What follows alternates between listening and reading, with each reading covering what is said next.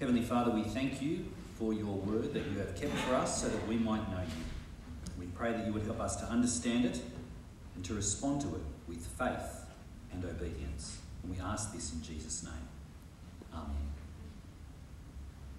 Uh, sad songs say so much, also says Elton John. Ironically, in a, sound, in a song that doesn't sound very sad. But for most people, I think there is a strong connection between music and emotions. There is a whole genre of music named after an emotional state the blues. Blues music was born out of the African experience of people who were taken to America and enslaved. As I frequently take funerals and weddings, I see how music is used in those services, sometimes well, sometimes not so well. I'm reminded of the bride who spent the best part of an hour at the rehearsal practicing her entry so that we would get to enjoy My Heart Will Go On by Celine Dion for the whole of its entirety. Made me wish I was on the Titanic by the end of it. And so you get to see in those moments the emotional impact of music on people. Music is a powerful way of reflecting emotion, particularly sadness. As we come to the Bible and the book of Psalms in particular, and Psalms 42 and 43, we see an example of what, we, uh, what are called Psalms of lament. These Psalms are usually written by someone going through very difficult circumstances, uh, some state of suffering or danger. Uh, perhaps it is sickness, uh, it may be the attack from an enemy, uh, betrayal by a trusted friend, or personal sin. Perhaps the most famous example we have uh, is from Psalm 137 by the rivers of Babylon, where we sat down and there we wept as we remembered Zion. Ironically, most of us who are over the age of 30 hear those words but cannot but think of Boney M's classic 1978 disco hit. Again, not a very sad tune, if you remember it. These words originally came from the greatest tragedy in Israel's history, when God's judgment came in the form of the Babylonian Empire who came upon Israel, uh, destroyed them, destroyed the temple, and took them away to Babylon in exile. And we see that uh, adding to the pain that is sometimes expressed in these kinds of psalms is the seeming silence of God. These psalms are songs of faith, but they are not songs of a kind of happy, happy, joy, joy faith. Some of these psalms are written out of the pits of human experience. And sometimes the faith that is expressed in these songs is less like an immovable oak tree and more like a slender thread. Where is God in the midst of my pain? Is a common refrain in some of these psalms. Uh, and in Psalm 42 and 43, which I think actually do form one psalm, we have this refrain that appears three times across the two Psalms. Why are you so downcast, O my soul? Why so disturbed within me? Put your hope in God, for I will yet praise him, my Saviour and my God. These two Psalms are an example of this genre, a psalm of lament, a song of complaint, and of desperate request. And the first thing we see clearly from this psalm is that Christians are people who desire to know and experience God intimately. Verse 1 As the deer pants for streams of water, so my soul pants for you, O God. My soul thirsts for God, for the living God. Where can I go and meet with God? Apparently, a person can survive for about three weeks without food, but will only on average survive three to five days without water before they die. And the psalmist likens his need for an experience of God to the deer and its need for water. He has a thirst, a desire for God. And that is because, in part, the human heart is always up for grabs. We're always seeking to be fulfilled. St. Augustine in the fourth century said, God, you have formed us for yourself, and our hearts are restless till they find rest in you. It's a Christian person who, like this psalmist, desires to know and experience God intimately. And if you are here this morning, a Christian person, sitting here in church, you may be able to look back over your life and think about the question how well have I come to know God? No doubt you can look back uh, and see times where you have increased in your knowledge about God. I know there are several people in the room who've given over time to full time study about God. You may think of a book that you read or a period of life in which you came to know much more about God. You grew in your knowledge about Him. But I think actually knowing God intimately comes as we take what we know about Him and live with Him, live under Him over the course of many years, especially as we get through times that we might describe as difficult times. Times in which we might sing and, and identify with these sad songs. It's as we do that for many years that we come to know Him intimately. And the writer of this psalm, I think, demonstrates this kind of knowledge of God. Well, secondly, Christians are people who know that all is not as it should be. One of my favourite Christian writers is a fellow called Carl Trueman. He's quite a provocative writer, and he's an Englishman working in the US. And of these two Psalms, 42 and 43, he questions what place Psalms like this have in contemporary Christianity at all. In an article entitled, What Can Miserable Christians Sing? he says of the diet of generally chirpy and cheerful songs that uh, we have in current day churches, he says, Perhaps the Western Christian church feels no need to lament, but then it is sadly deluded about how healthy it is in terms of numbers, influence, and spiritual maturity. Perhaps, and this is more likely, it has drunk so deeply at the well of modern Western materialism that it simply does not know what to do with such cries and regards them as little short of embarrassing. Yet the human condition is a poor one, and Christians who are aware of the deceitfulness of the human heart and are looking for a better country should know this. A diet of unremittingly jolly choruses and hymns inevitably creates an unrealistic horizon of expectation which sees the normative Christian life as one triumphalist street party, a theologically incorrect and pastorally disastrous scenario in a world of broken individuals. He's arguing here that this psalm allows us to do what contemporary Christianity perhaps has disallowed us that is, to sing sad songs, to pray desperate prayers to say to God, Yes, it is well with my soul, but it is hurting too. And of course, this psalm is littered with such ideas. Verse 3 My tears have been my food day and night. Uh, verse 5 Why are you downcast, O my soul? Why so disturbed within me? Verse 9 I say to God, my rock, why have you forgotten me? Why must I go about mourning, oppressed by the enemy? Verse 10 My bones suffer mortal agony as my foes taunt me, saying to me all day long, Where is your God? The psalmist is confronted by the fact that his enemies, who are presumably God's enemies, are in the position of power. God is his rock, he says, verse 9, but God's existence presents a problem.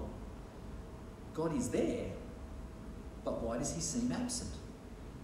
Why is he silent? Why is he inactive?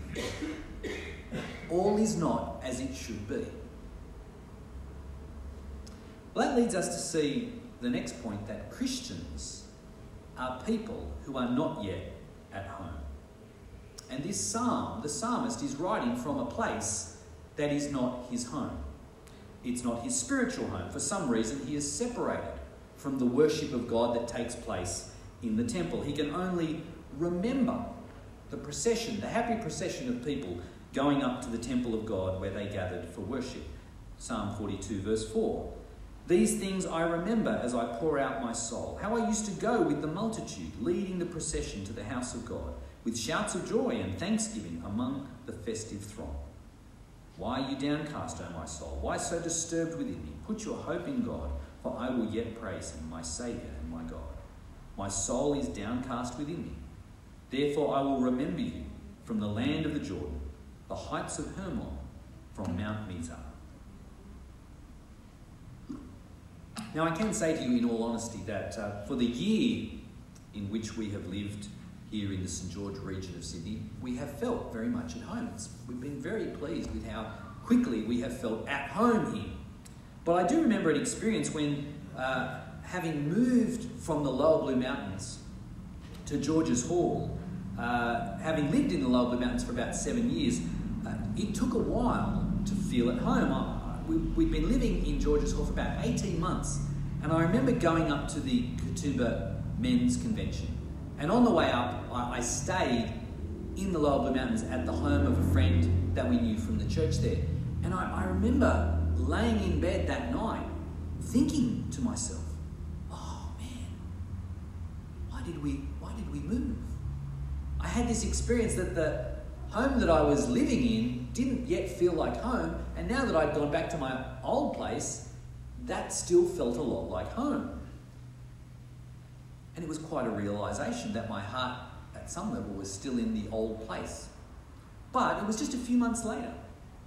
Uh, we were coming home from holidays. We drove up the driveway at George's Hall, got out of the car, got into the house, and there was this really strange but undeniable feeling that, yes, at last, this new home felt like home. Just felt it. This is home. And the psalmist is writing from a place that is definitely not home for him. He's in the land uh, of Jordan to the north of Israel. We don't know why he's there. We don't know why he can't get back to where he wants to be. For some reason, he's in the, the region of Mount Hermon and Mount Mizar to the north. Uh, he, he can see his homeland, but he cannot return. He cannot participate in the worship of God. He cannot go to Jerusalem and down into the temple, which is very much the, the purpose and the point of the promised land. You might remember Moses going to Pharaoh and saying, God says, Let my people go so that they might worship me. What he misses, we see in verse 4 of Psalm 42. What he misses is his home and, and the fact that he is away from the Lord and the ability to truly worship the Lord. Now, as we think about the Old Testament and think about the Psalms in particular, we need to see that there is a clear difference between the situation of the psalmist and the Christian at this point. And the difference is that, that we cannot be separated from the presence of God in a way that the psalmist was. Uh, because those who trust in Jesus uh, are with him. Jesus has fulfilled this psalm, and so he has fulfilled, I take it, the function that the temple played for the Old Testament believer. Uh, Jesus is now the place of worship where we have access to God. Uh, he is, it's Him, not a temple built by human hands where we come to know and experience God and His presence. Jesus is Emmanuel, He's God with us. And that, that is a very clear difference between us and the Old Testament believer, the writer of this psalm, for instance. But there's also something that we share in common with the writer of this psalm. We, like the psalmist, are not yet at home. We at this moment are currently separated from our heavenly homeland. We're not, we've not yet entered the visible, physical presence of God. We're not yet experiencing the glories of the resurrection and the life of the world to come. We do not live in the new creation in which all evil, including the residual evil within us, has been dealt with and purged away. The Apostle Paul uh, said as much in 2 Corinthians chapter 5. He said, Therefore, we are always confident and know that as long as we are at home in the body, we are away from the Lord. We live by faith, not by sight. We are confident, I say, and would prefer to be away from the body and at home with the Lord. And we need to appreciate the fact that these psalms, psalms like this one, provide us songs to sing while we are away from the Lord. Songs which will at times be a, a suitable way for us to express our bewilderment our grief, even our complaint to God. These expressions are not inappropriate for God's people. They can be faith filled and yet real complaint and expressions of grief. The problem is that there are some forms of Christianity being trotted out today that, as far as I can tell, have no place for psalms like these ones, which have no place for lament, uh, that have no place for human experiences other than for good and happy human experiences. Such forms of Christianity which tell the believer that God only has in store for them good things is unbiblical and therefore, in the end, unlivable. Yes, it is true. God is our Heavenly Father. Jesus is the one who died for us, rose again to ensure that we will have an eternal future with God. Of these things, there, we need not doubt. But people who have this faith will find themselves in situations where they feel like their faith is, is a slender thread. When it feels like the prayers get no further than the ceiling. When it feels like God is not there. And for those moments, whether they be days or weeks or months, these psalms are there to be sung. I take it that's why they're there. Even Jesus, in his moment of greatest challenge, reached into the Psalms himself when he said, My God, my God, why have you forsaken me? It's okay to sing sad songs for a season. And it's okay to cry out to God. Why? Why?